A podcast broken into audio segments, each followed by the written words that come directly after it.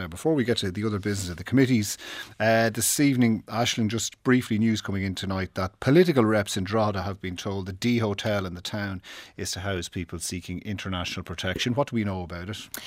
So yes, this is in Drogheda, the D Hotel, which is in the centre of Drogheda and County Louth, and it has 113 bedrooms. It's a sizeable hotel, and it's now going to accommodate 500 asylum people who are being accommodated by the International Protection Application Service. So these are asylum seekers who come here to seek protection, try to seek a new life and get refugee status here.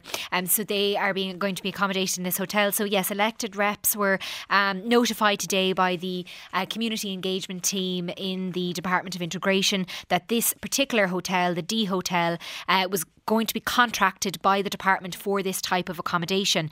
So as I said, 500 people. So it is quite a sizeable centre, and I suppose an accommodation centre. Previously, maybe centres sometimes accommodate much lower numbers, maybe in the tens of people, but this is 500 people are going to be accommodated here.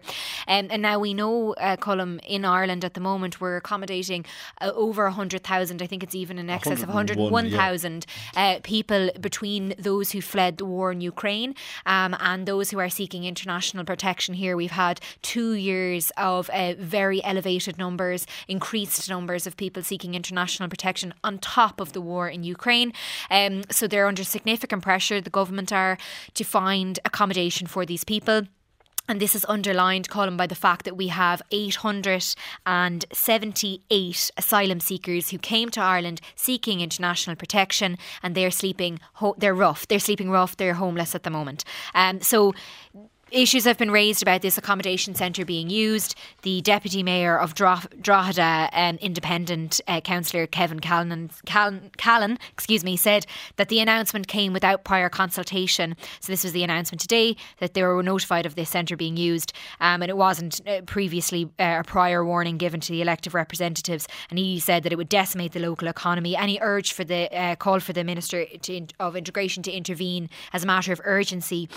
We've seen this in other towns, obviously, Colin, people will be aware, those listening, that across Ireland there have been private contractors, hotels, guest houses, B&Bs, I suppose facilities like that, contracted by the department to house asylum seekers and Ukrainian refugees. And in some areas it has caused a lot of consternation. We saw protests in Ross Grey in Tipperary over the use of a hotel there, the Racquet Hall Hotel.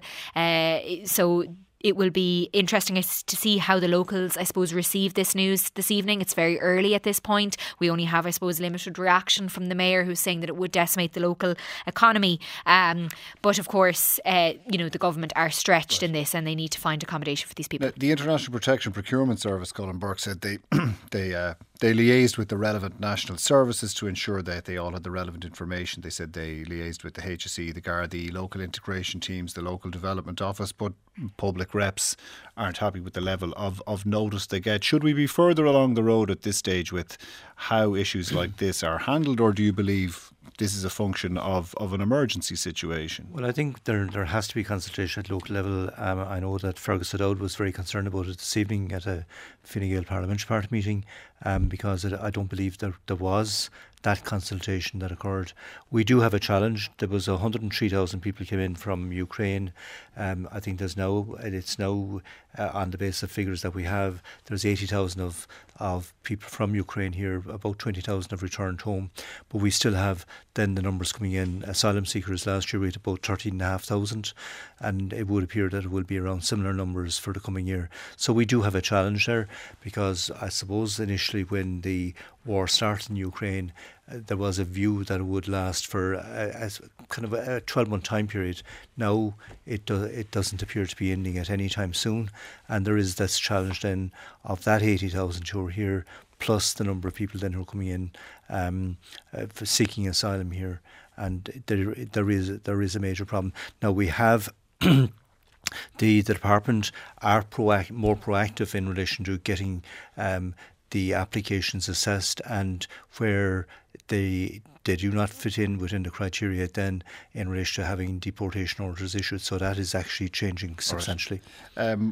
Michael Collins, there's a large number of people who don't have accommodation. The people, it's said, who are going to be in the D Hotel in Drogheda is a mix of single males who have been challenging to accommodate so far, but also families.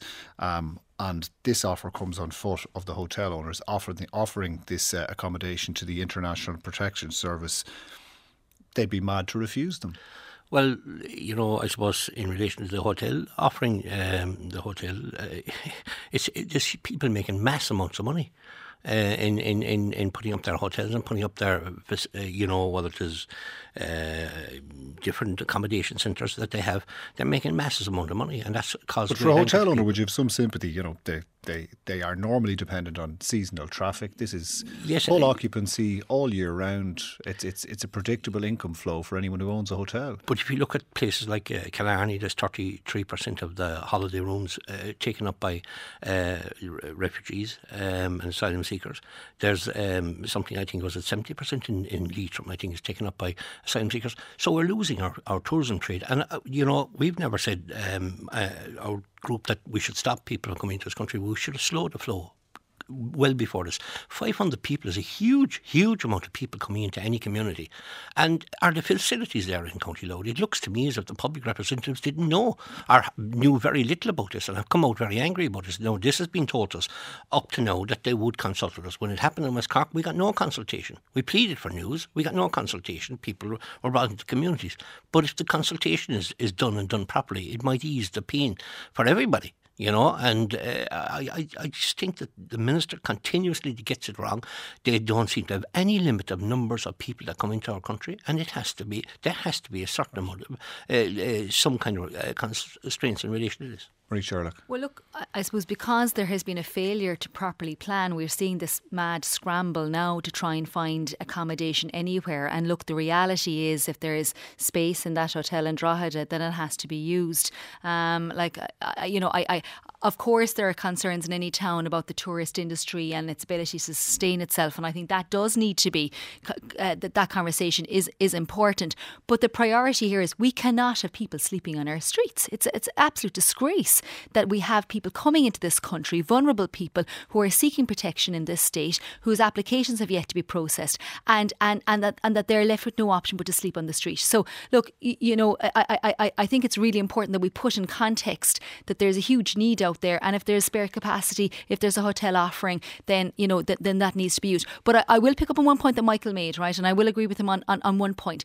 There is an issue about the money that is being made by some private operators at the moment, particularly those who have no degree of transparency with regards to their accounts and are earning substantial sums from the state. And this comes back to an issue about ultimately the state failing to prepare since we've obviously had the Ukrainian war for 2 years now, and failing to catch up with the reality. Right. There's been a promise of modular homes, and they have been been rolled out at such a slow pace. But the reality is we need to provide accommodation for those seeking protection in this country, and we have to ensure that it's information, not consultation, information to elected reps and communities on the ground. Okay.